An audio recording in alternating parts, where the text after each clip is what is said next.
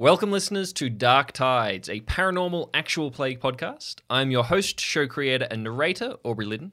With me this week, as they are every week, are the stars of the show, the apples of my eye, Chester oh, BJ. nice. I'm purely I- I- ethereal. I, am not here. I think every uh, every week Aubrey just kind of goes back to his drawing board to figure out other ways he can get rid of us off the show. Bold of you to assume I have a drawing board. Like Bold Wile of you to assume all right. Aubrey has a okay, show. maybe maybe if I if I push Chester off a cliff and then maybe. Ah, he showed up again. Ah, ah, okay. God well, welcome damn it. Dark Tides. Every time you, every time I bring biscuits up here, Chester's just here. So, we are going to go right into fun facts this week. Yes. Uh, I'm told that you have them. Whether they are actually fun, I can't vouch for that. Uh, BJ, you said that you had one. Yeah, well, it's more of a figurative name. Uh, okay, so my fun fact, my Alistair fun fact. This, by the way, hi, my name's BJ. I play Alistair Stern. He likes chocolate milk. Thank you. Weird stuff. Good. Uh, my fun fact for this week is the one and only time Alistair tried to buy a Father's Day present for his dad because he was like, you know what, he's he's interesting to live with, but he is my dad, so I'm gonna do it. So Alistair bought uh, Mayor Stern. This is when Alistair was like, I don't know, 14 maybe uh, he bought his dad a lawnmower because you know he had an old broken lawnmower and he was constantly complaining about it. And so Alice is like, ah. I'm, I'm gonna buy dad a lawnmower. So Father's Day happened. Alistair said, "Hey dad, I got something to show you." Takes him out out the front of the house, opens the door, and there's like a lawnmower with like a bow on it, like they do with new cars, but for a lawnmower. It's just like a push push one. And his dad was like, "Man, um, I, Alistair, I don't know who left this here, but this is incredible. Somebody's left a brand new." He's like, "No, dad, it's but because his dad always talks over the top of him, he couldn't explain. I bought this for you." And so his dad, like, you know, that reminds me, son. I've been meaning to teach you how to mow the lawns because I think it's time you stepped up.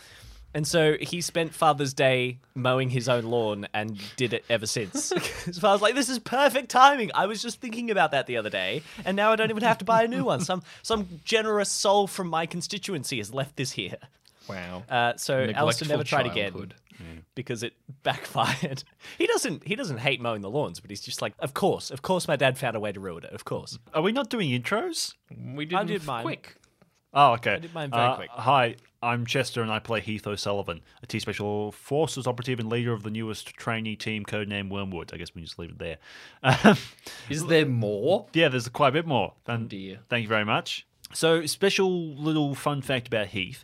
Heath bears a lot of responsibility in his, like, he considers it a lot of responsibility. He is the a culmination of basically the greatest teachers of Tears past, as far as he's concerned. So he was given the kind of the power and emotion of Warwick, of Warwick, like that in training and spending so much time with him, and also the quick wittedness of Warwick's teacher, which we'll get into at some stage. And he feels like he's the culmination of these great teachers and these kind of building blocks of what Tyr is today, and like the accumulation of all this history. And he he carries that weight and is very proud of that teaching and what it's given him. He's an interesting person because he's had power his entire life. His power is so so useful and so incredible. He's one of those. But the thing is that power is useless unless you can channel it. And so Warwick gave him the ability to channel that power in force and in a useful way and gave him, uh, like, Heath is an incredibly emotional person.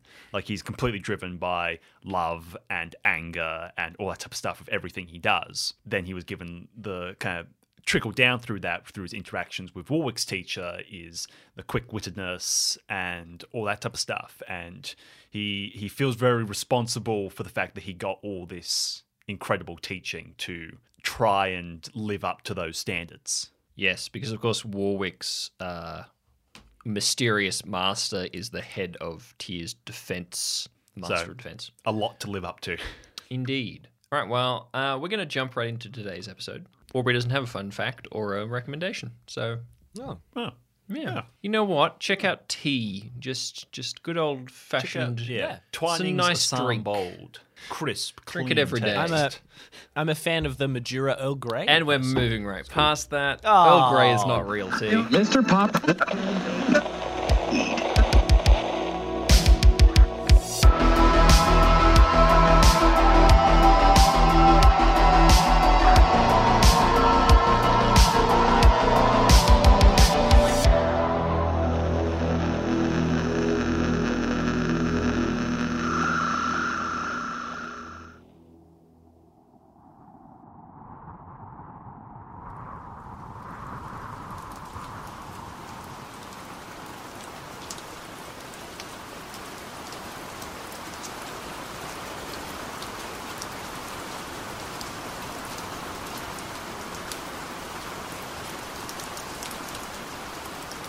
The rain is pattering across London's rooftops. Smog limps round street corners and slips over the chimney stacks. The Tear Society's headquarters on Whitechapel Road hulks like a stalwart of the Victorian pragmatism. In an upstairs office, Team Wormwood, newly reformed, is meeting with the head of research, or in the Tear Society slang, the chief burrower, Anne Bell. Alistair, Heath, and Puck are standing on the very threadbare carpet outside Anne's office. Uh, is there anything you want to discuss quickly before you go in? You're right? You're looking for something? Mm, it's in my other jacket. What is? A lighter. Oh, I thought you were going to say a comb. Oh, Okay. right. Oh, You and your hair. I no, touched- it's fine. You touches don't. his it- hair. okay, never mind. It's it's fine, Heath. It's fine. Alistair then checks his own hair. Puck rubbing her like stubble shaved head. See, when you do this, there's a lot less to worry about. Boys but and like- your hair. That style has to work. Like it works for you, but I, that's not going to work. for Every style works for me. Thank you. me. yeah, that's what I said. I always have one on me. Where did I put it? Well, maybe it's a good thing. Maybe this is a sign. You know, you should quit smoking. Ever heard of that little one? I don't smoke cigarettes. Look, I don't want to know what Doesn't mean it's good them. for you. The fact that they're blue is probably a sign that they're not good. And I'm pretty sure it's not like cherry flavored vape or something, right? I mean, it'd be blueberry if it was. I mean, you know, like because You know, uh, Well, well, I mean, you know, blueberry isn't actually. A, it doesn't look blue. Yeah. Hey, you know, you gotta shrugs a little bit. You know, you gotta have you gotta have your pleasures. yeah, fair enough. you got to have lung cancer too, apparently. Hey, Puck's what's, gonna knock on what's the more likely to kill me? Actually, yeah, that's not a bad point. I ain't living to thirty. he pushes the door open and walks in. Wait, how old? Hmm, how old is? Alistair walks in. All right, whatever. Puck follows you. Uh, you step into Anne Bell's office. It is a small room. Uh, it's in a little kind of an annex uh, above the main research department, which, as Alistair knows from long experience, is a large multi-storied hallway packed with books and filing cabinets, shelving Oh yeah, that's the Um, good stuff. He spent many hours in there. It is effectively an extremely dense private library. Not only because he got lost once. Not a surprise. Anne Bell's office resides uh, one level above this with direct access to the library itself. It's a small corner office with one window that looks at a brick wall and nothing else, so it's permanently lit by reading lamps. There is room in here for a small leather topped desk, a wing backed chair in one corner, and just stacks upon stacks upon stacks of books and files and paperwork mounting to the ceiling. Pretty much nothing else in here except for a very small heater and a tea set. Uh, Anne Bell, uh, small and petite, with her hair uh, tied back, her wireframe glasses. She is shuffling around this room, trying to sort files into different piles and uh, organize herself a little as you come in. I'm sorry. Dying. I'll be alive in a second to make my line. uh, Heath pushes open the door and like throws a hand up. Bell, you bought a folder yet? Hmm? Oh, oh, good. You're here. She's looking. Uh, watch. What time is it? Uh, turns to Puck. What time is it? Uh, Alistair would have a watch or something. Turns to Alistair. It's time. He turns back to her. it's time. That's all. That's all, All I right. know. I was Well, told I'm just going to assume time. that you're late, and we'll work on that principle. I can't. No, I, I would know what time it is. I just don't know what time it is in Aubrey's universe. Neither does like Aubrey. midnight or something? It doesn't matter. Okay, good. Never mind. Anyway, you're all here. That's good. Oh, and Alistair is back. That's good. Two. Were Hi. you? You were away. Yes. I was. Yes, Yeah, you were. visiting- And mm, Visiting a friend. mm-hmm, was that's nice. I have a job for you, and it's rather pressing. Time is an issue. We need to move fast. If I could just Okay. find. She's gonna roll. Natural twelve. Ah. Uh, here it is. She pulls out from underneath the teapot uh, a very slim file. We have managed to track down another possible lead on this mysterious disappearing gun of yours, Alistair. Um, Really? The Ilios Significant, I believe, is what we're calling it now. Uh, we're calling the whole Okay. file the Ilios case file, which is a little uh, nondescript for my liking. Anyway, we believe that you have a lead. Yes, well, from your experiences and Charlotte's experiences in the field, we already know that the gun is not the only object to come out of Ilios that has um, an altered effect, let's say. There was also the cube, which proved to be rather dangerous, I suppose. And the gun, which so far seems to have been rather unstable. Yes, Heath. Uh, Pa- uh, Heath's going to like lean against one of the walls, looking around the room. It's like, and uh, do we have a reason for why the uh, the cube was an antique store yet? Have we worked that out? I'm Not pretty sure that guy's like a wizard or something. I mean, all antique store owners are No, but like for real, he's anyway. a that's- wizard of prices. I'm sorry. You were saying, Anne. Yes. So, what we do have is a link that another item, supposedly of Ilios make, is actually going to be coming up for auction. Now, um, Okay. I probably don't really need to tell you that the the sale, let alone the manufacturing, but um, the sale and trading of any kind of uh, let's call them altered items is is outlawed in just about every country. This item that's coming up for sale is going to be happening. Uh, well, that uh, we'll call it we'll call it a, a black market uh, auction.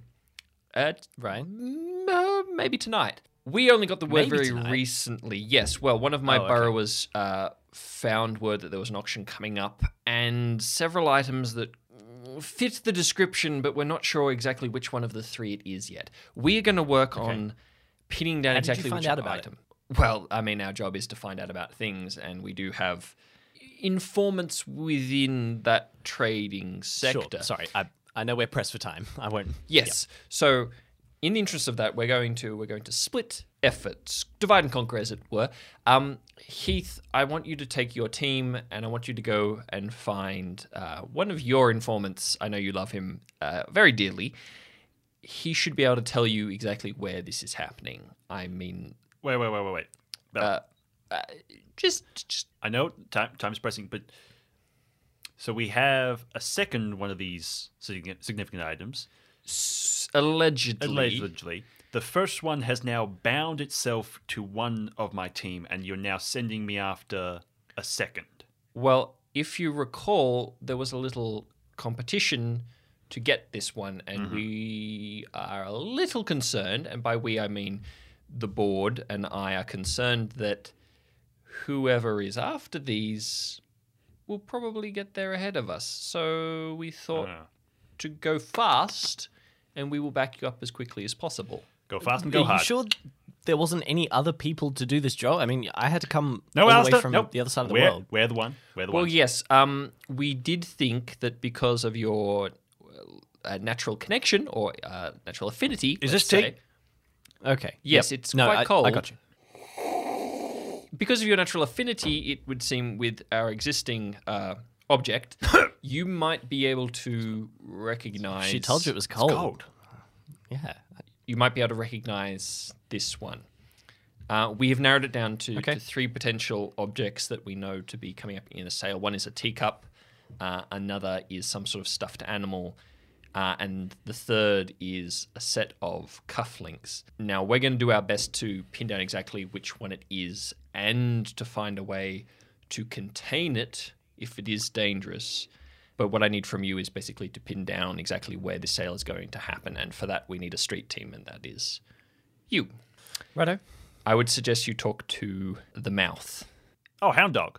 Yes. Ah. I know Oh, this is good. I know he's been um, difficult in, in the past, but if anyone can can wrangle Hmm. him, I'm sure it's you, Heath. well, I'm sure these two would uh, like to meet uh, old Handy.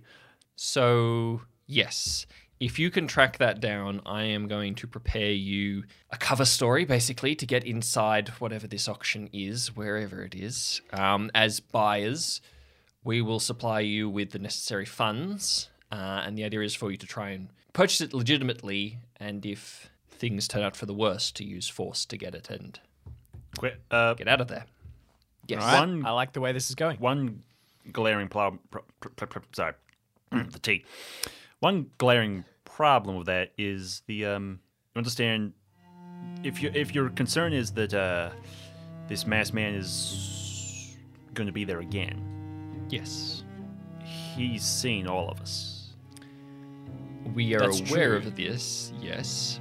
I know we have experience, but I mean, I'm also I'm all down for a round two, but Well, this Me is too. our thought.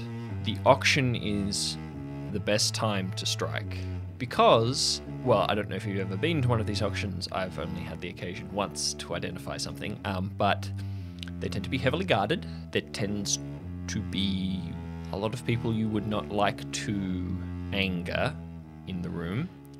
So it is not the so optimal essentially, time to make. if we don't get out clean, we're in trouble. But if, If somebody do, else gets there's much less chance it- of someone else. exactly, he will likely likely just kill them take on the it way home. beforehand, right? Well, Okay. Yep. any s- objects going up for sale are going to be heavily guarded because, of course, in that market they are worth a Mm. great deal of money to these collectors, and collectors of Yep. altered items tend to be the wealthier and sometimes so you want us to try and get hold of it before it gets to the point where it's most vulnerable after the auction. exactly. Okay. Now, I do have another team en route. Warwick and a team of 10 are returning from Switzerland. Now, they should be here by later tonight. They are going to be directly rerouted to your location once we know what it is. We will see if they turn up on time.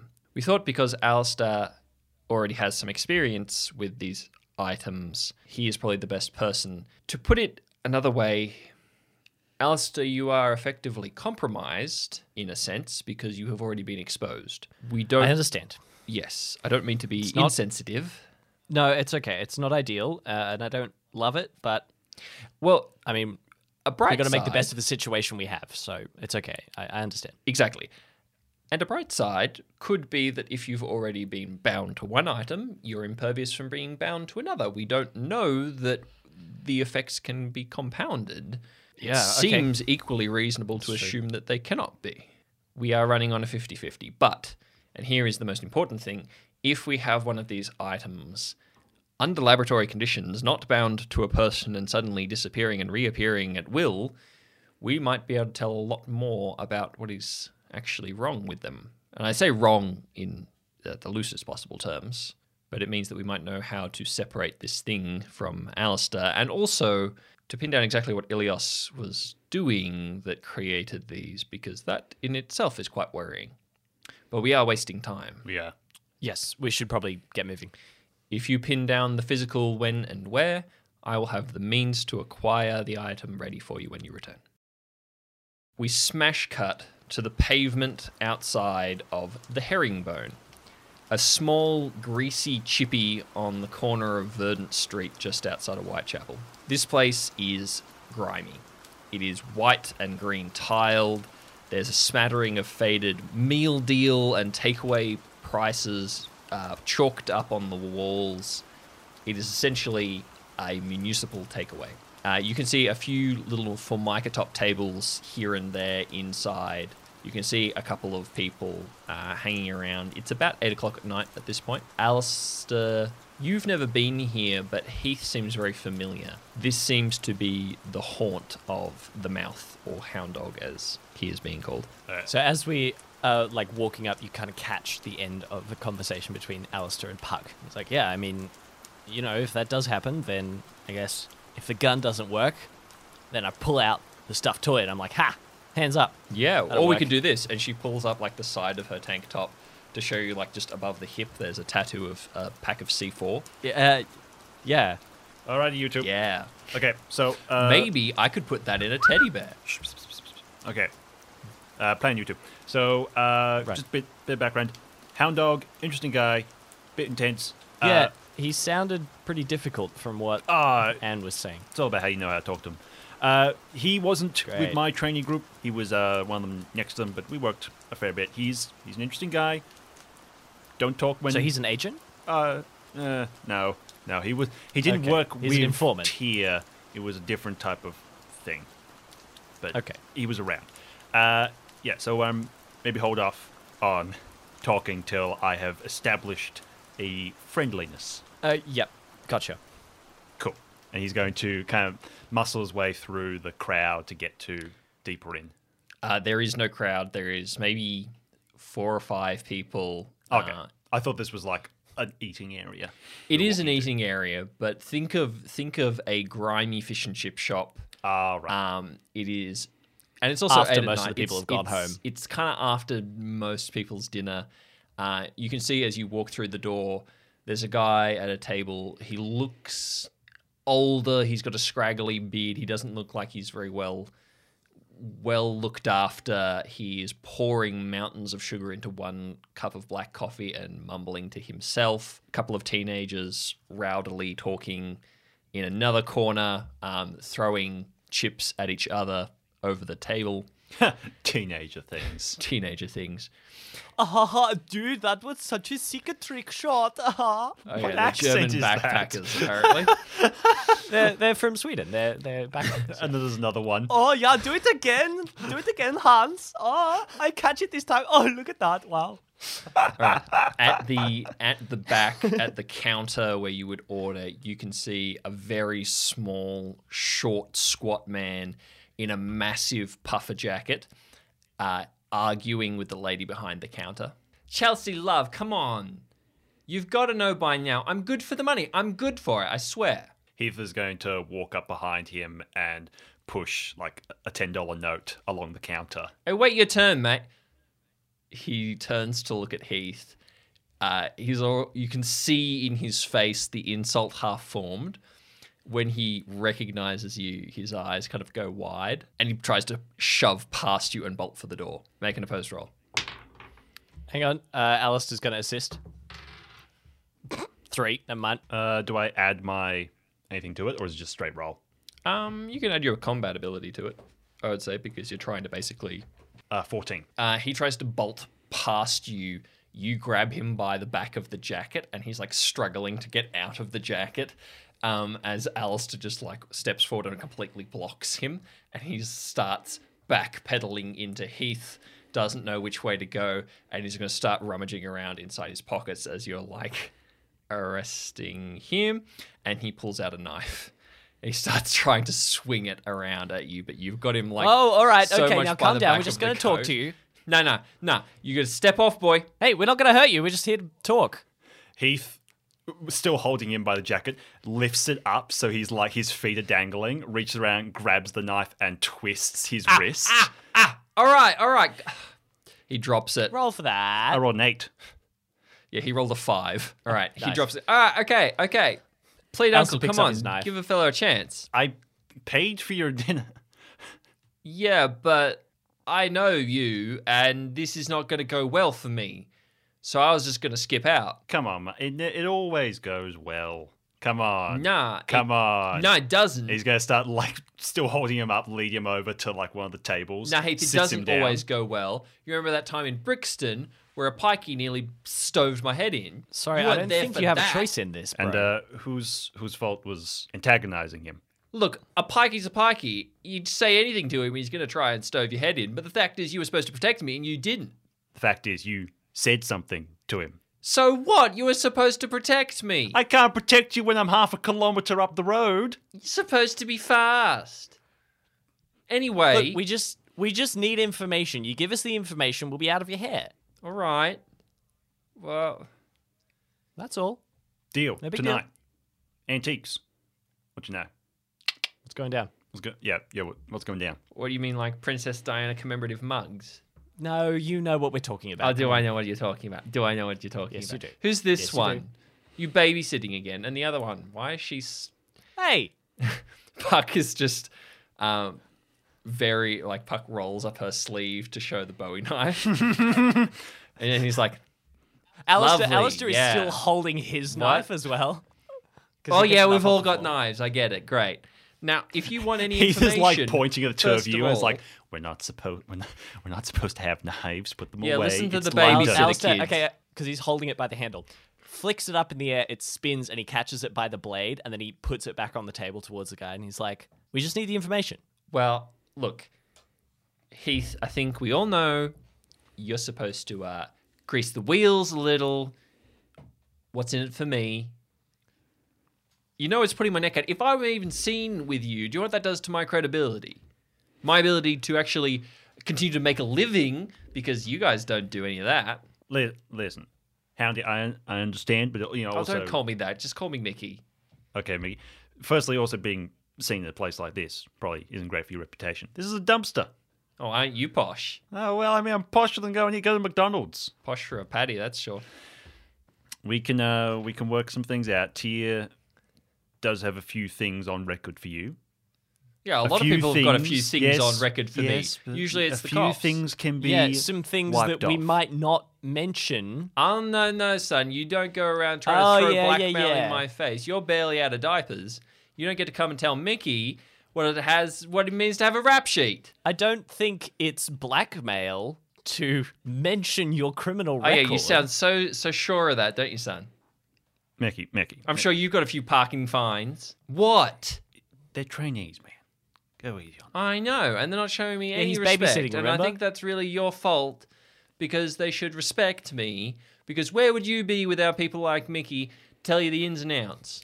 Wouldn't be anywhere. Do you You're have the a one who lighter? tried to cut and run when we got here. Alistair like kind of turns Uh, away. He's yeah? like, "All right, I'll let Heath do his job." He's gonna, he's gonna pull out his cigarettes, his quote unquote cigarettes, and hand one to Mickey, and put one in his own mouth. Oh, this is the good stuff. It is. Mickey, uh, so there's a deal going down tonight. Uh, T's pretty pressing for us to to be there and to see everything that's going on. Uh, we just need to know name name your price, and we can we can deal with that. T's pulling out all the stops here, so you know you can go pretty heavy with it. All right. Well, look, I hear things. Hmm. I can't give you too much. Like I don't know who's running it. All I heard was there was a thing going on down in Brixton tonight. All we need we is just a, we just need a location. yep. He says. That's all we need. Right. Well, look, if you if you're really going down that road, the players on that scene are heavy hitters. Hmm. They're the ones with the real cash behind them. and They're the ones with the private security and all. We know. You got look. He's you're a mate, and for a Paddy, you're not half bad, but you're not exactly subtle. You know what I could mean? Be, I could be su- I could be subtle. yeah, you see those boots that you're wearing. Mm-hmm. Alistair and Makes you look Puck like Lady just like Gaga. roll their eyes in sync. Lady Gaga was doing it after me. I think. I don't know Lady Gaga. Look, I don't know either. My point is, if you're going to go in there, you're not going to be able to do it with your usual fanfare and all this stuff, and not with those two. He's pointing at Puck and Alistair with the knives, flashing things like that. No, no, no. Al- Alistair doesn't have a knife. He's put the other guy's knife back on his ground. Yeah, but you Back were on the you, table, sorry. All I'm saying is, if you're going to go in, do it subtle, like have a little decorum, I get you. a little I hear you. showmanship. Yep. But not too much, not your kind of showmanship, and not that kind either with the knife jugglers. Uh, Alistair's like pats Heath on the back. It's like, don't worry. He's he's told us a thing about a thing or two about that as well. Yeah, mate. Well, in this profession, it means nothing until you proved it. Great. Well, the sooner you give us what we need, the sooner we can All right, look. get to that. I guess. He he rummages through his pockets until he finds a receipt and he scribbles down an address for you. Uh, you can see that it's a warehouse in Brixton. It's somewhere a little bit out of the way, a little bit grungy. And he writes down 10 p.m. Look, that's what I heard. This is far above my pay grade. The stuff, kind of stuff I deal in, I'm not going to get a look in. Uh, but this is going to be the movers and shakers. This is going to be the big lot. And what they're paying for, I can only guess, is going to be, well, depending on how you look at it, it's either the good stuff or the bad stuff. Alistair takes the piece of paper and folds it up. He's like, all right. Now, you got to know, and he's, he's talking more to Alistair and Puck here.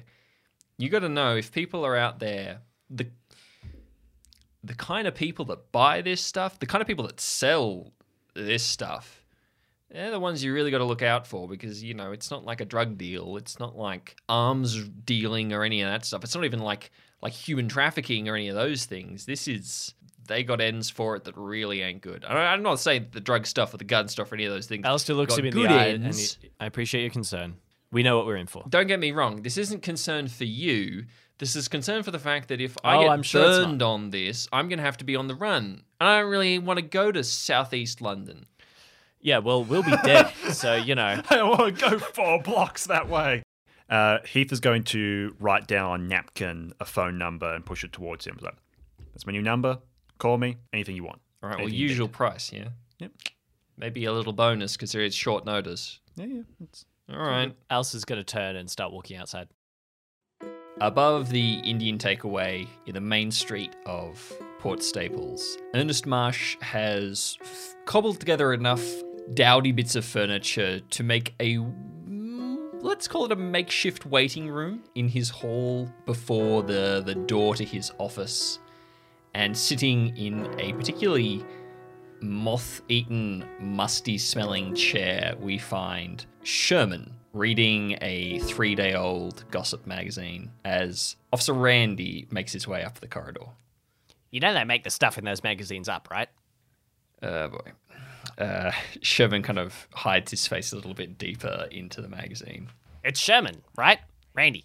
My name's Randy. Uh, I'm pretty sure we've met. You're Gina's brother, right? Mm, mm-hmm. What are you doing here? He eventually lowers the magazine, uh, makes sparse eye contact with you guys. Um, I guess a job interview by the sounds of Nice.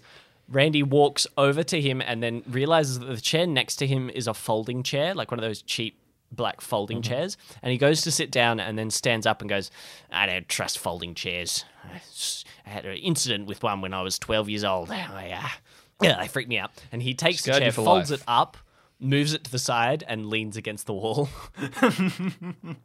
So, what is a uh, distinguished member of the local constabulary doing here? Oh, is that what I am? Yeah.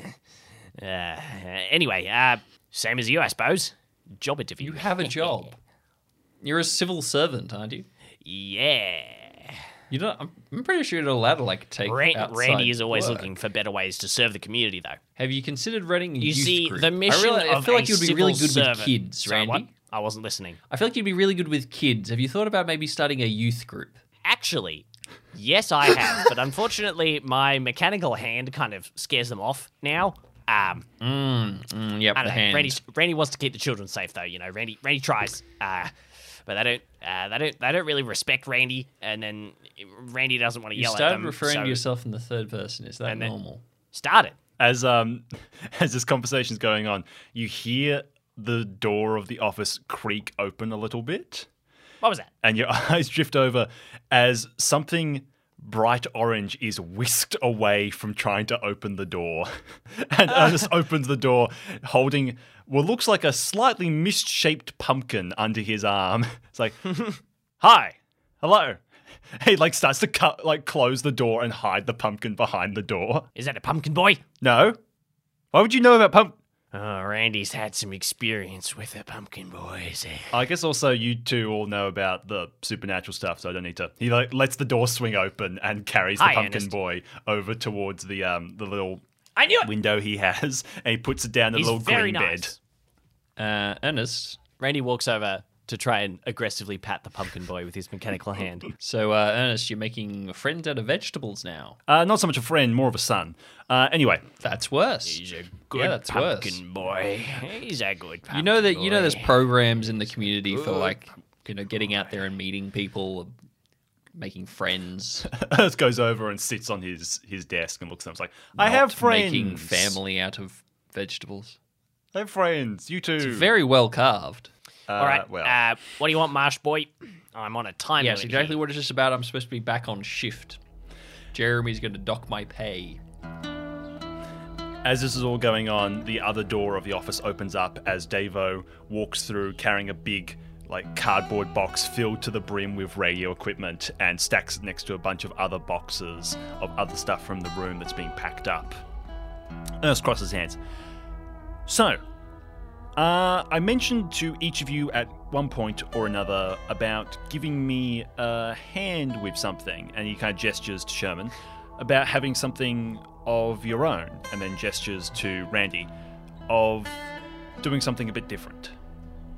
Randy nods. Well, Allister's away, so typically I'd turn to him Yeah, for, for this type of stuff, but we're uh, we're on our own.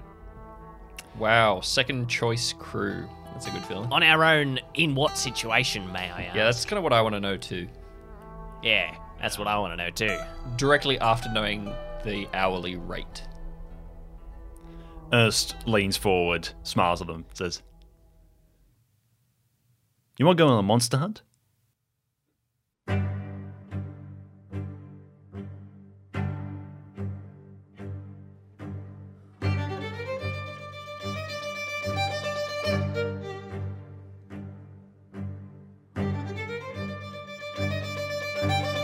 Return to London. The rain has only intensified. Uh, evening is drawing darker and colder. The fog is sort of rolling in off the Thames. Team Wormwood are assembled in the back seat of, let's say, a 1960s sedan. It is sleek and powerful. It is a collector's era car. Uh, you are being driven by one of the, let's say, office staff, um, since there's not a lot of people, field men out there at the moment. You are dressed to the nines in not quite black tie, but formal attire for this sort of occasion. Yeah. Uh, Puck is dressed as your security. Heath and Allister, you are dressed as the buyers. Yeah. Just a quick description, like 10 second one. Heath's wearing basically all black. So a black silk suit, uh, his black shoes, and then just a black silk shirt as well. No tie or anything like that. Open a few buttons at the top. His usual rings and like necklaces and all that type of stuff. Allister's wearing a um, like a really sort of charcoal silk suit. Like it's it's dark grey charcoal suit with a black bow tie. So he's going to turn his attention to, to Allister. All right, boyo. So you're the authenticator. You're there to peruse, have a look around. You uh, feed information Righto. back to me. We'll use that as your cover for looking around, investigating people, all that type of stuff. So you come back to me, you tell me this type of stuff. If anyone asks, you're, you're the authenticator. You're the, the, the checker. Uh, Got it. keep interactions to a minimum. These aren't the type of people you want to interact with. You, these aren't the type of people who you want to know anything about you. Okay, well, um, If they ask, suppose I can be a- If they push for anything, I can just direct them towards me. particularly eccentric authenticator that doesn't like talking to people. I can I can do that. If anything, just say business. This is this is my work. Direct them towards me. All right.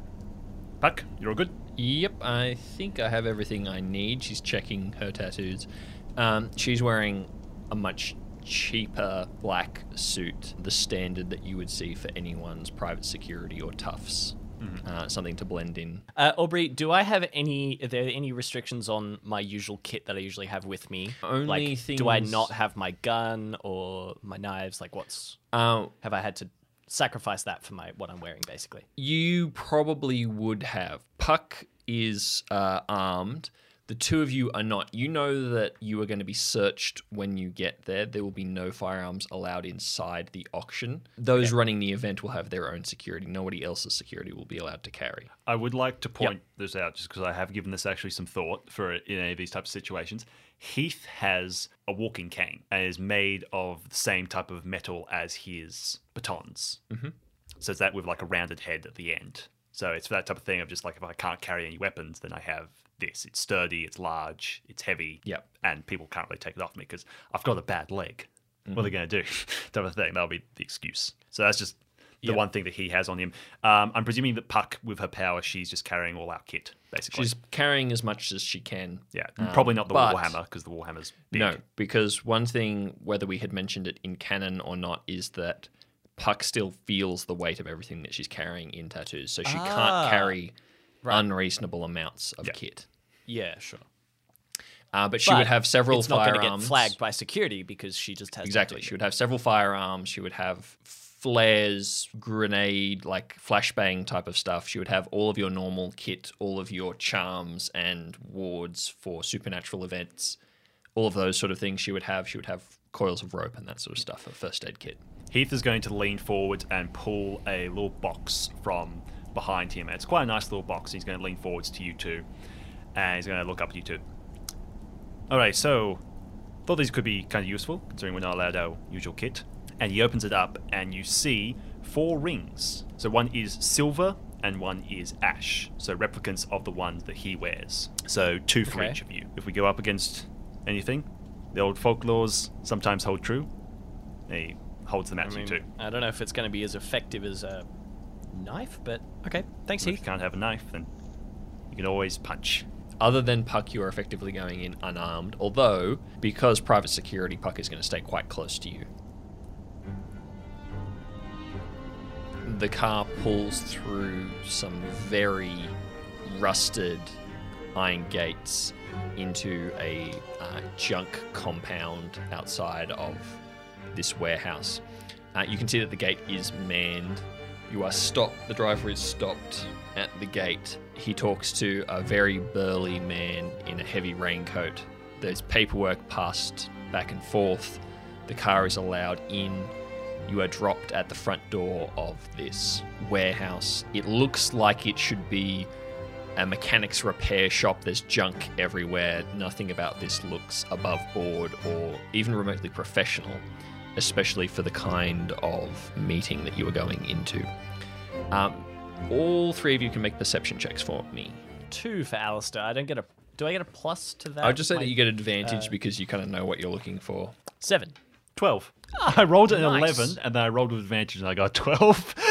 I was like, what's the point of rolling a second time? It's just going to be bad. I'll be sad. Yes, the two um, Puck and Allister see less. This being one of your first covert missions, almost nothing that you've ever been on before has required you to be undercover or to have any kind of alibi. Heath, you have done several missions like this in the past, so you know what to look for. Uh, you know that this compound that you're in is a barbed wire fence at the top. You know that there are security patrolling the inside and the outside of the fence.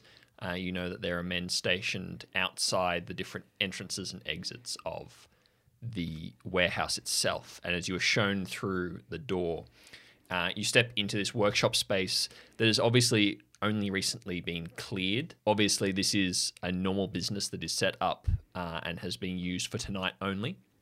You can see that there are a number of rickety folding chairs, uh, a small table set up at the head where there is obviously going to be items shown. You can see that there are a few men and women milling around. Many of them are well dressed, but not so formally as you. One man in particular takes your notice. He's sort of a, an older man, hunched and dowdy, very thin. His face uh, is scarred and pockmarked, not like battle scars, but just sort of Life scars. life scars. Yeah. Um, He needs he needs a shave. His hair is a little unkempt. He has very uh, heavy square glasses. Uh, he seems to be wearing like jogging pants and trainers. Other people, He must be rich. yeah, then. other people are dressed better and these sort of things. You have your covers. You have ID on you to back it up. Yep, you are I've got searched at the door.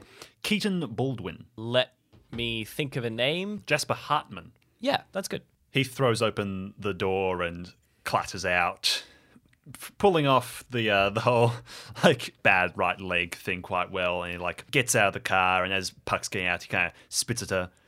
I don't know what I'm paying you for. Having to open it myself. And he's going to walk over towards the rest of the the group, sneering at the like the pop out chairs and all that type of stuff. As he goes to whatever bouncer there is or front man. Yep. You're searched, uh, all three of you.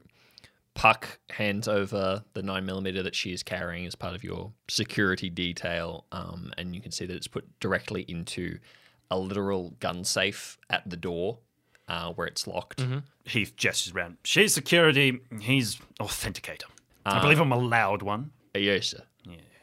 Uh, you're shown to uh, seats to one side. Let's say you're midway through the crowd. There's maybe only 15 people here and enough chairs for this. You're on the right hand side, kind of in the middle of the crowd. People do not seem disposed to chit chat or to be making conversation with one another. Most of them are do seem to be more than one person.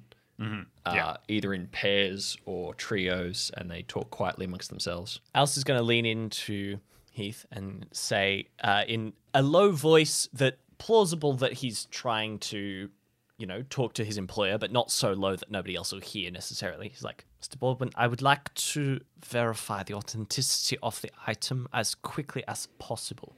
Yes, yes, go do whatever you like. He's going to sit down and cross his arms and look around the room. If Allister was to walk to the person in charge and ask, "Can he see the thing?" Where would that be, Aubrey? Uh, you can see that the table at the head, which is covered in a, uh black velvet cloth uh, and small like display stands. There is nothing yet on the stands.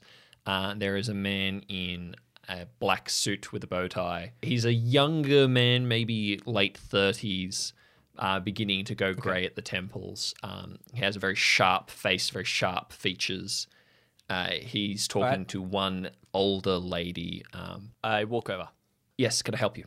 Hello, my name is uh, Hartman. I'm the appraiser for Mr. Baldwin. I was wondering when I might be able to uh, look at the items, please. The authenticators, of course. The authenticators will be given a chance to inspect the items once they are up for show. Thank you. Is that all? Mr. Baldwin would like to inquire as to the security measures being uh, employed for the protection of the items. He sort of raises an eyebrow, just just a jot. Says, "As a newcomer, Mr. Baldwin can extend us the courtesy of assuming we know our own business. There is nothing to fear, obviously, and yes, any item that we are dealing with is valuable." Now, you said your name was Hartman. Hartman, Yes. Jasper Hartman. Jasper Hartman. He's going through his list. Mm-hmm. Good. And where do you hail from, Mr. Hartman? I don't seem to have you on file. I like to keep my origins and my personal information as private as possible in uh, a line of work such as mine. Understandable, of course, Mr. Hartman. But I'm sure you are aware that anyone in this line of business tends to know the others. It is not exactly large. Of course. Any newcomer is going to be treated with a polite amount of suspicion. I would expect nothing less. However, my employer has his requests, and I am a private man.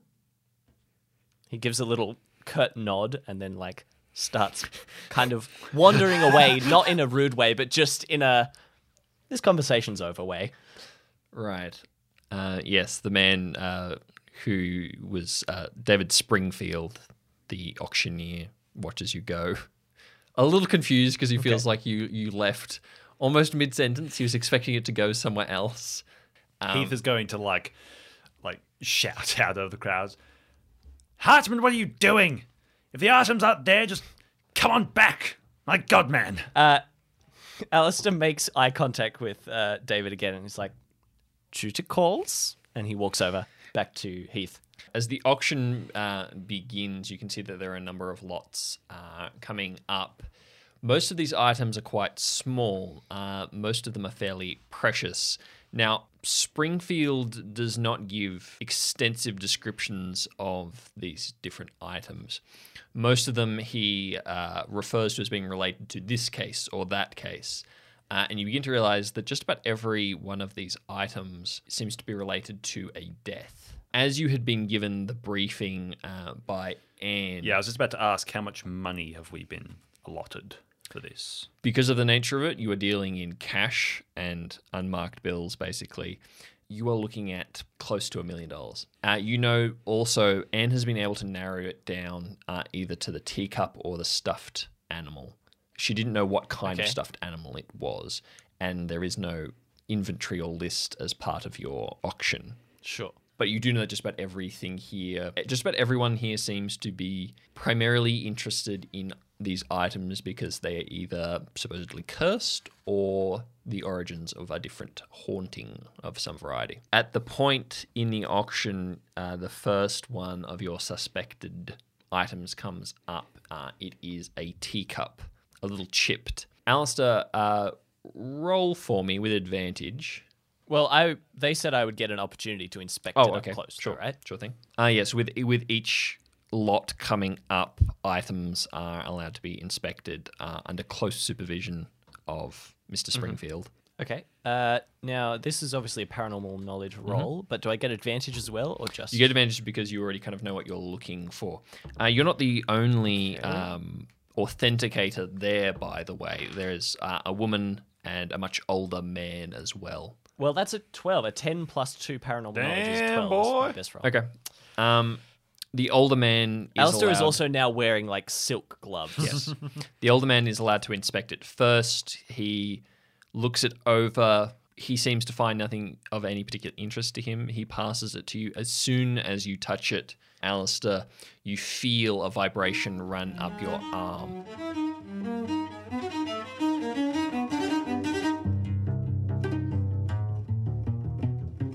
It's almost like a discordant feeling compared with the firearm, the service weapon.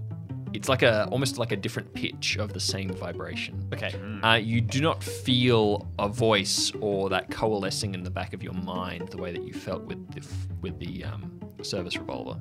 Allister doesn't spend too long investigating it, but he also doesn't like. It'd be suspicious if he just looks at it and then just leaves it, because obviously Heath is going to be interested in this item. Yes, make a quick uh, make a perception check for me, not related to the cup. That's a seven. Um, the the woman next to you, the other authenticator, uh, she's quite eager to get her hands on it. That's about as much as you can tell. Okay, uh, Allister. She's reaching for it you know, before you're his- quite done with it. One moment. He finishes what he's doing and then says, "Thank you," steps away. Uh, and I'm going to watch her quite closely. And Heath just rolled a nine for general room tempo.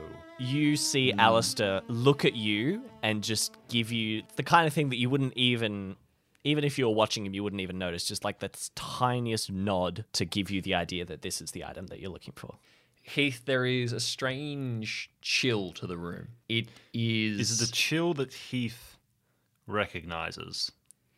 With a nine? Hard to put your finger on it.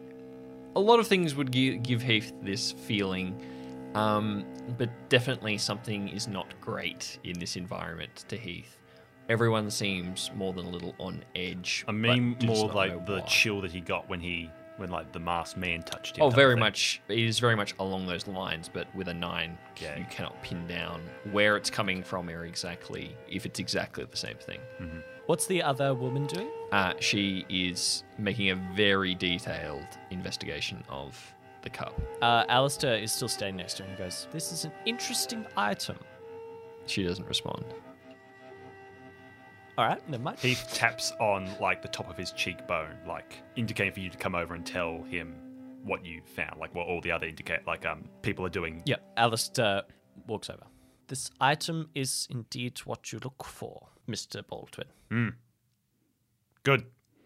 And keep the chit chat to a minimum. You're here to appraise, nothing else. You can socialize on your own time.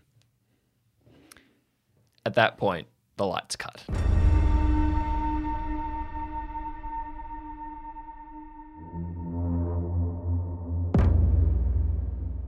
You're plunged into immediate darkness, and there is immediately uh, a, a titter of voices as people uh, cry out either in shock or just in surprise. okay Uh, and straight away, you hear Mr. Springfield's voice raised Security!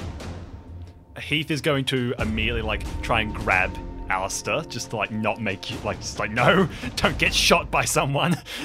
So, Aubrey, at the start of the session, I re-rolled my prescience because I figured it was a long time Yes. since we'd done that. So I re-rolled to get fresh numbers, uh, and I have a seven and a twelve. Okay. So I would like to, the second the lights go out, Allister obviously realizes something's going to go wrong. He's going to close his eyes as well, even though that's not going to make any difference. And I would like to go into my prescience vision or whatever we're calling it uh, to try and see the room while it's dark because, uh, you know, I, I guess Allister can see things happening without actually needing to see them with his eyes. And I would like to. I'll roll for it first. Yep. Uh, that's a 10, but I will substitute it for my. Hmm. I don't know, Chester. Should I substitute tens, it? Tens, I think, good enough. 10's pretty good. Yeah, I wouldn't. I'd save the roll Uh, for a all right, I'll- disaster. I'll- I'll yeah, I'd save save the twelve for a, a bad Yep. situation. So yeah, I rolled a 10 to see what is happening in the room while it's pitch black.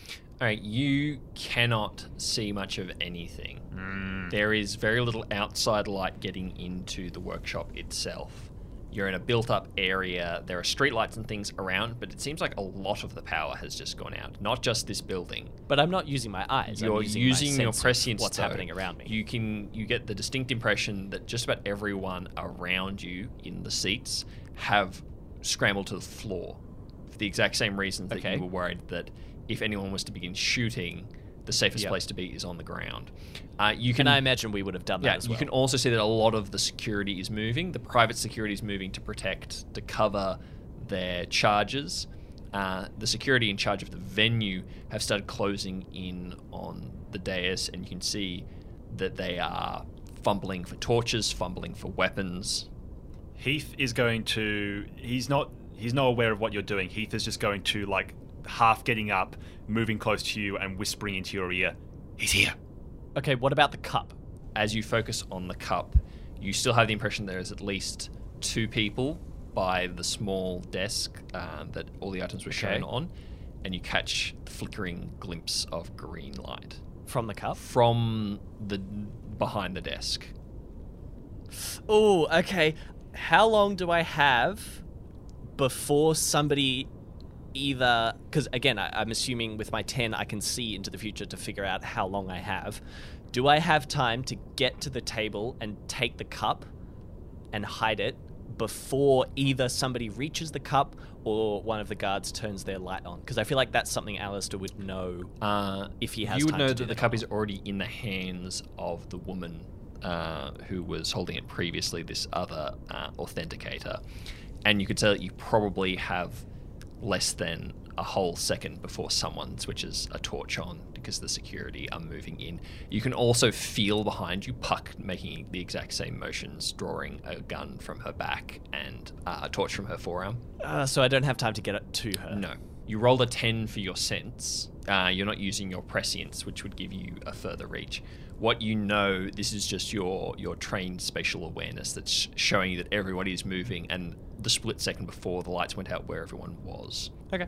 Heath, what are you doing? Heath is going to feel the air as he breathes out plume and kind of recognize that feeling and feel almost like a shiver run down through, not through his spine, but like through his chest and through his ribs from like his cheekbones where the glove was before. And he is going to kind of pulling uh, Allister down because his thought is someone's going to get shot here. And he has a feeling it's going to be Allister because that's Allister doesn't resist, but on the way down, as you are whispering in his ear, after he's taken all of this in, he just whispers back to you, he's behind the table. Heath is going to stand up and like crack the his stick down and shout out, "What the bloody hell happened to the lights? Aren't you people professionals?" All right, it's exactly that moment that the torches switch on. First one, and then three, and pucks as well. And straight away, they are all trained on the front of the room. At the same instant, standing directly behind the auctioneer, you can see the indistinct, shadowy figure.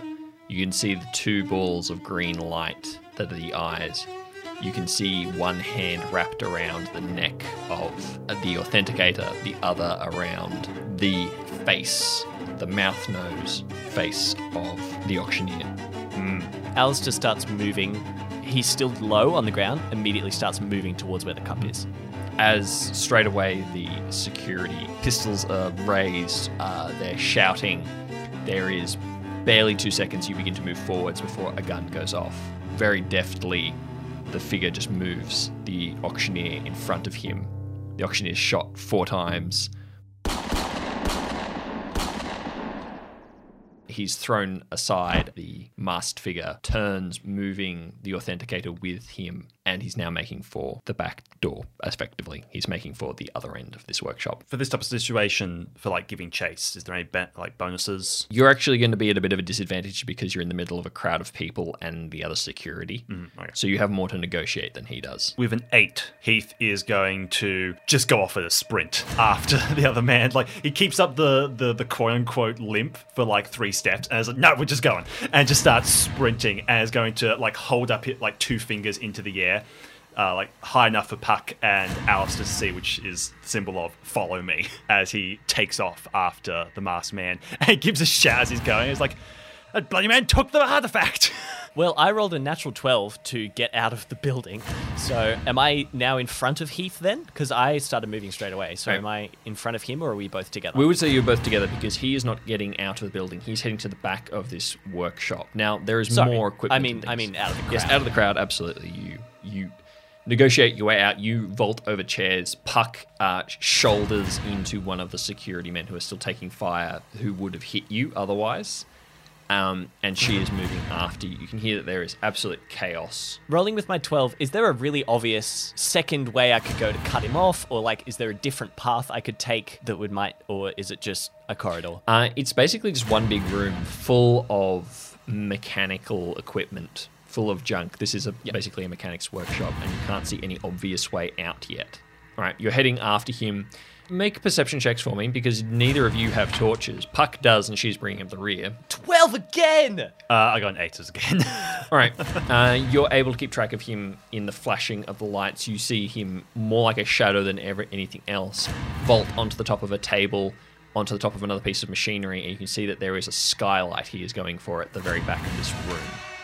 Okay, Heath, seeing that Allister is running quicker, is going to spin around as he's running and kind of crash his back into one of the larger pieces of machinery, cupping his hands together and lean them down, indicating for Allister to like jump onto them and for him to push him up. Yes! Yes, Alice is gonna fly! Absolutely, I take that. All right, roll f- uh, athletics for me. No, just to Allister. I can't see if there's an athletics skill, but I feel like Allister would have had one if it's on the sheet. Plus two is Yeah, we'll basic. say it's a skills, plus two. But I'd... oh, Aubrey. Come on, he's got to do it. He's It's a got to do it. with the plus. Four with the plus. As Allister like steps into the the, the hand stirrup and is launched forwards, uh, he looks up and realizes uh, the power that Heath has put into this plus his trajectory is just going to send him headfirst into one of the beams at the top. uh, he's Okay. misjudged misjudged the angle effectively.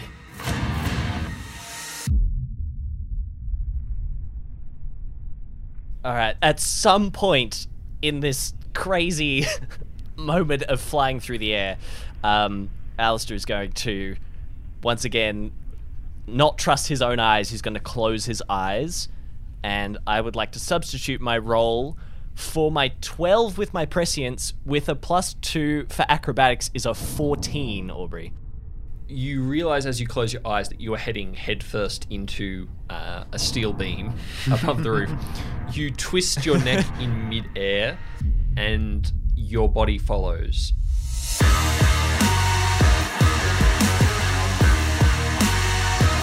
Body begins to spiral slightly. Conveniently, you realize that there is other parts of the roof structure, almost like ladder rungs, um, pieces of yes. and you find a foothold and then another and you basically push yourself upside down up the roof heading straight for this figure. oh yes. Uh, now do i do i cut him off? Because i did roll a 14 you hit him. you launch yourself straight into him. You tackle him almost around the waist Yes. as he is climbing up through this skylight. No no feet first. Feet first. Oh you go feet first. Okay. Yeah, like I'm running and then I jump and like move my body backwards so that my feet like anime kick flying through the air. As he's gonna go through the window, my feet like connect with his torso yeah you basically slam into him slamming the rest of his body into the frame of this this window that he is going out through. Uh, you realize that the authenticator is nowhere to be seen. The woman that Oh, he had okay. with him is gone. What about the cup? uh, you don't know where the cup is either. He seems to have both hands free. As you connect with him your momentum hits him but carries you and he through the skylight you're basically able to connect with him and push him up into the skylight. He crashes to the ground on top of the roof. The roof is relatively flat, it's slightly sloping. You gain your feet very quickly. He scrabbles in the slick rain, uh, trying to gain purchase on the gradient of the roof.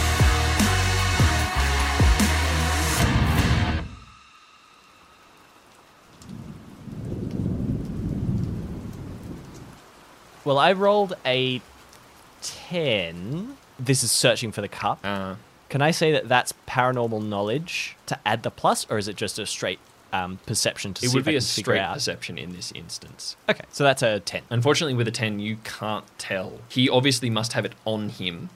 Where the woman's gone, you can't tell. Sure. Uh, you can't see any pockets or anything, but you don't know what he has under this rain cloak. You can almost bank that it is on his person somewhere, but you can't see it. Okay, sure. So Heath, still with his back against the big piece of machinery, is going to whistle out for Puck and hold his hands back down again. And with a 10, is going to support her to throw her up as well. In the same same move again, you throw her with also a 10. Puck, like a natural gymnast, is flicked upwards. She grabs the lintel of the, the skylight and begins to haul herself up. Heath, unfortunately, you are downstairs Yep. with some very angry security. Yep. I was about to ask what the security are doing. Um, is there any other exits by chance? Uh, no. Okay. Uh, great. if I, I'm not sure if Heath's going to be able to clamber up this thing. Yeah. All right, Allister, make a roll for me, an opposed grapple check. Uh, it's a five. You can make it with your um, proficiency, we would say. Your hand to hand. Oh yeah, of course. Uh, oh, it's an eight then. Uh, not better than 11. Oh. Uh, you still have the seven, just saying. That's still because seven plus three is only ten. That's not better than eleven. Still. as you regain your feet, you are fully prepared uh, for the fight. Your hands are up. You've squared yourself. As this figure scrabbles uh, to regain purchase on the roof, you are preparing for a showdown. I think I would have run in to attack it. You are basically readying yourself, and as you dart forwards, he just lets go. And he drops from the roof Ooh. and falls uh, into the darkness below. There are still no lights on up here. He basically just avoids you and rolls down uh, the slope of the roof into the darkness. Puck is Whoa. up. Uh, she draws another one of her guns and hands it to you, but you already feel the tingle in your hand as the service revolver materializes. Oh yeah. All right. I just look at her and I go, I don't think that'll be necessary, and I go after Are you sliding down the roof?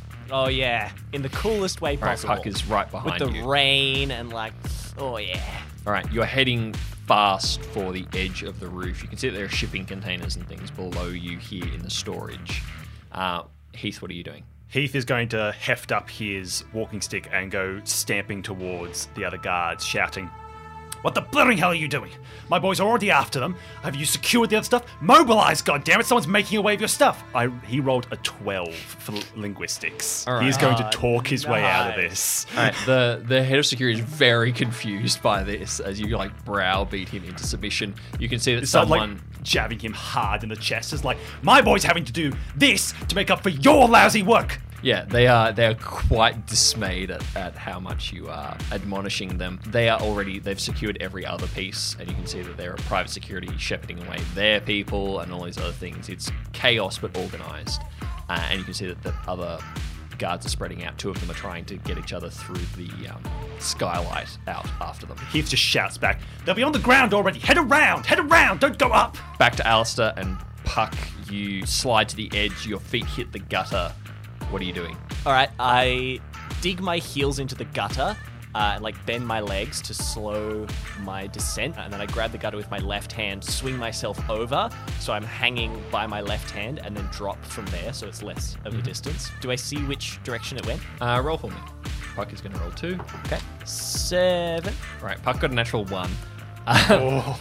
Puck reaches the end of the gutter, uh, slips, and instead of coming down great, like in a more levered way, as you have, she drops straight to the ground uh, and lands quite heavily, but is down first. She is completely distracted. You with a seven.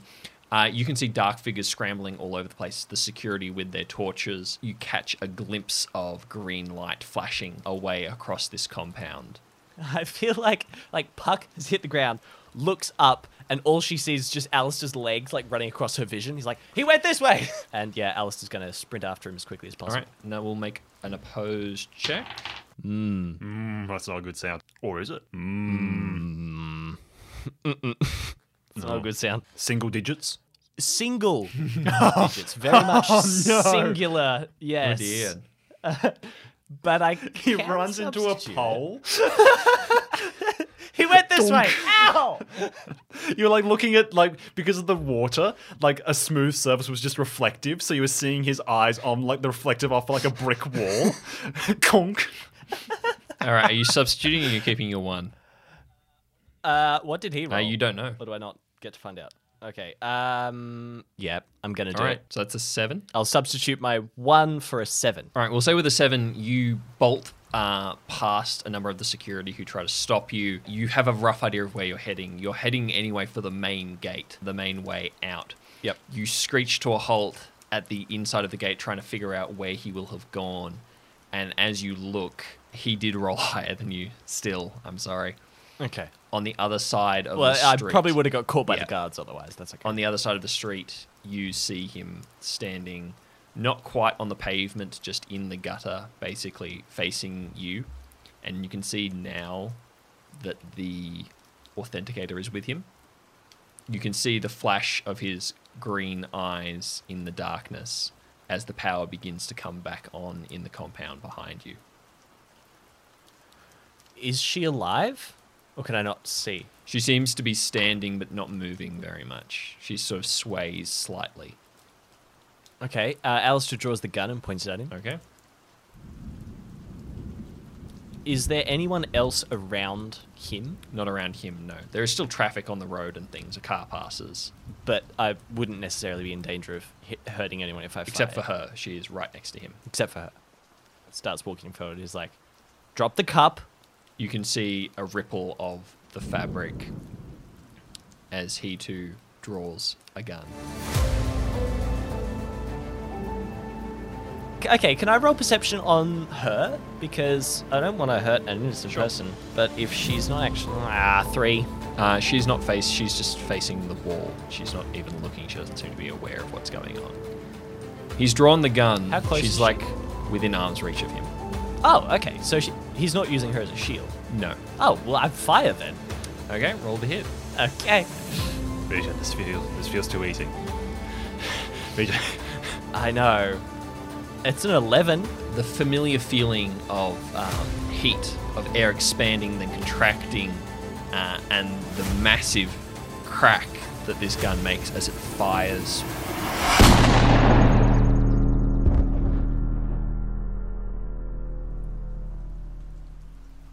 As you fire this gun, it passes right through him. You see the bullet pass through him as if it has hit him Oh. you see his the fabric of his clothing move, and then you see the round impact the wall behind, and the explosion throws the woman to the ground, but he doesn't move. You're left in the echo as the shot reverberates, and as he stands, uh, swaying slightly, his clothing moving in the wind, a truck passes in front of you, and he's gone. Okay, uh, I just.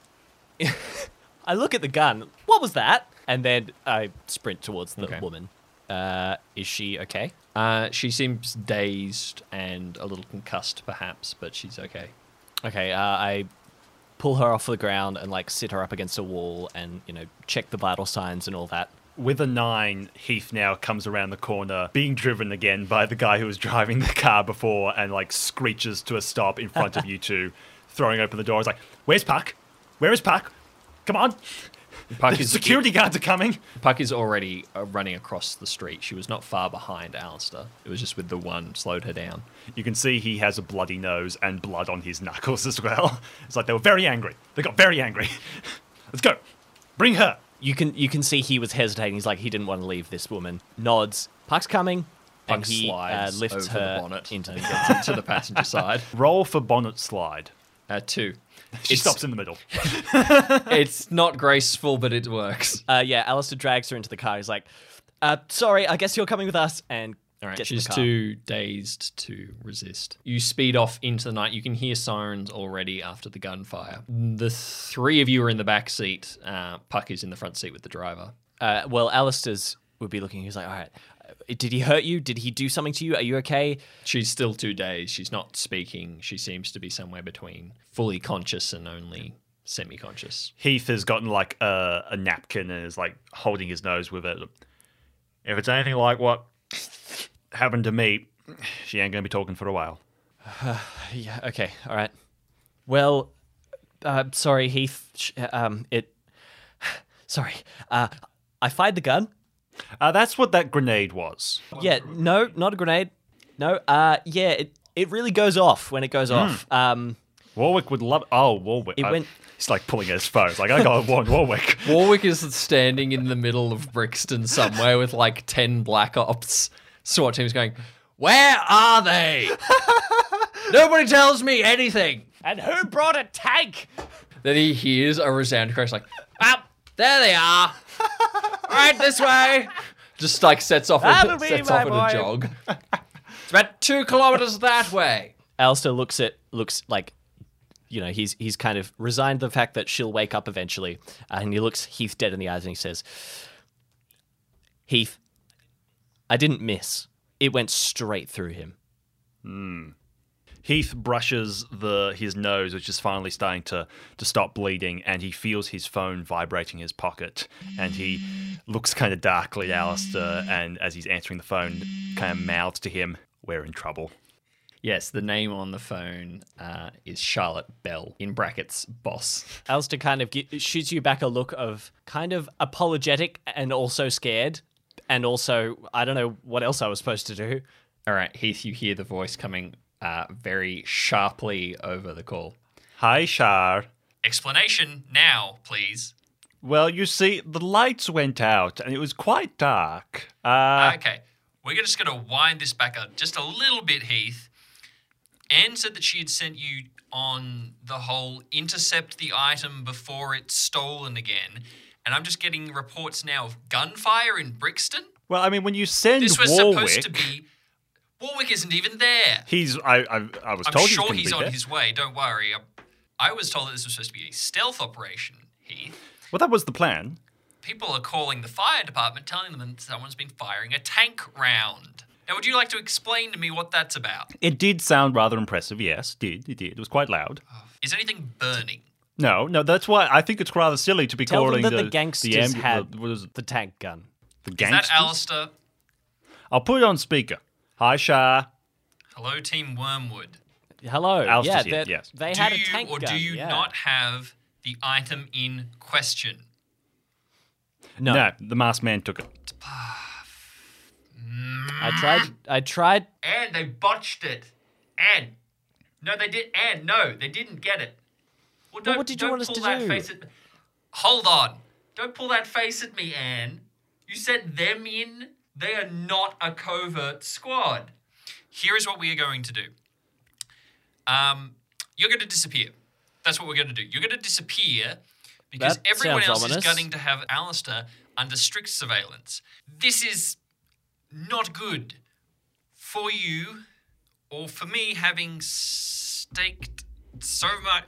You're going to disappear. why didn't we have backup? Why didn't we have perimeter teams? You sent three people in when you were aware of the stakes of this. No, this was Anne's operation. We knew what happened last time. Allister, ho- Allister, hold on. Allister, Also, you were Anne's supposed operation. to have. We had them en route. That is why Warwick is now apparently jogging through London. Why he didn't take a car, I don't know. Shah, do you understand the, the problem exactly Do with that? not Shah, backsass me. Shah, Anne's operation. This is a tier operation. We operate boy. as an organization, not individuals giving orders. There isn't just there isn't just shots being called by individuals. This is an organization. Hey Heath, Heath. Hey, Shah. Heath. Calm down. how's your pension looking? Uh, probably not great after this. You ready for an early retirement, maybe? Oh, I'm too good. It's not as true as you might like it to believe. Okay. here's Well, I mean. I'm not the one who's giving botched orders about of different team you- orders. Anyway, yes. The three of you are being reposted.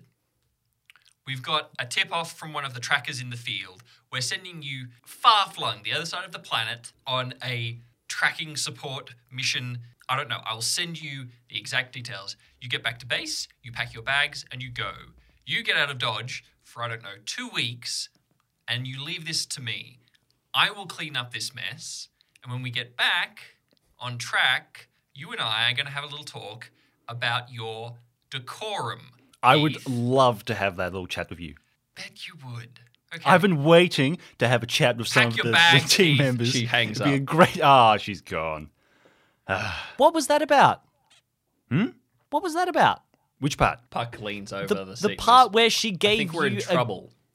a grilling for us n- doing our job. It's not our fault that that he showed up and that we had to improvise and fix the situation. I, how is she not thanking us? I don't I don't get it. Allister, if you if you haven't noticed, uh, he kind of drums his fingers. Tier isn't the most uh, stable of organizations. It's uh, it's got a lot of problems, and those problems will be rounded Yeah. out at some point. But uh, the moment we have to deal with their little inner issues, their little squawkings at each other. So until then, uh, we just have to put our heads down and deal with it until they sort themselves out. But we're being reposted. Yeah, okay. But Uh, what? are you listening? Vaguely. Okay. okay.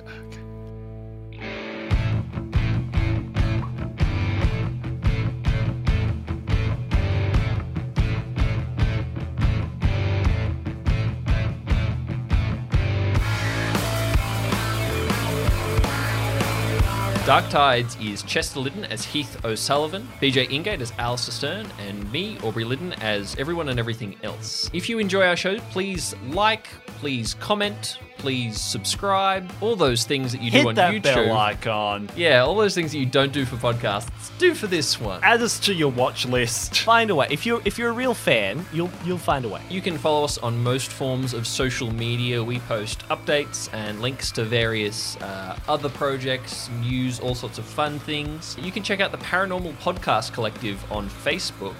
Uh, it's a wonderful little group where like minded listeners of paranormal audio drama stories share recommendations, chat about shows. We get news and updates from a bunch of different shows. It's a fantastic little community. If you are interested in finding more Dark Tides content, you can check us out on Patreon, patreon.com slash darktides.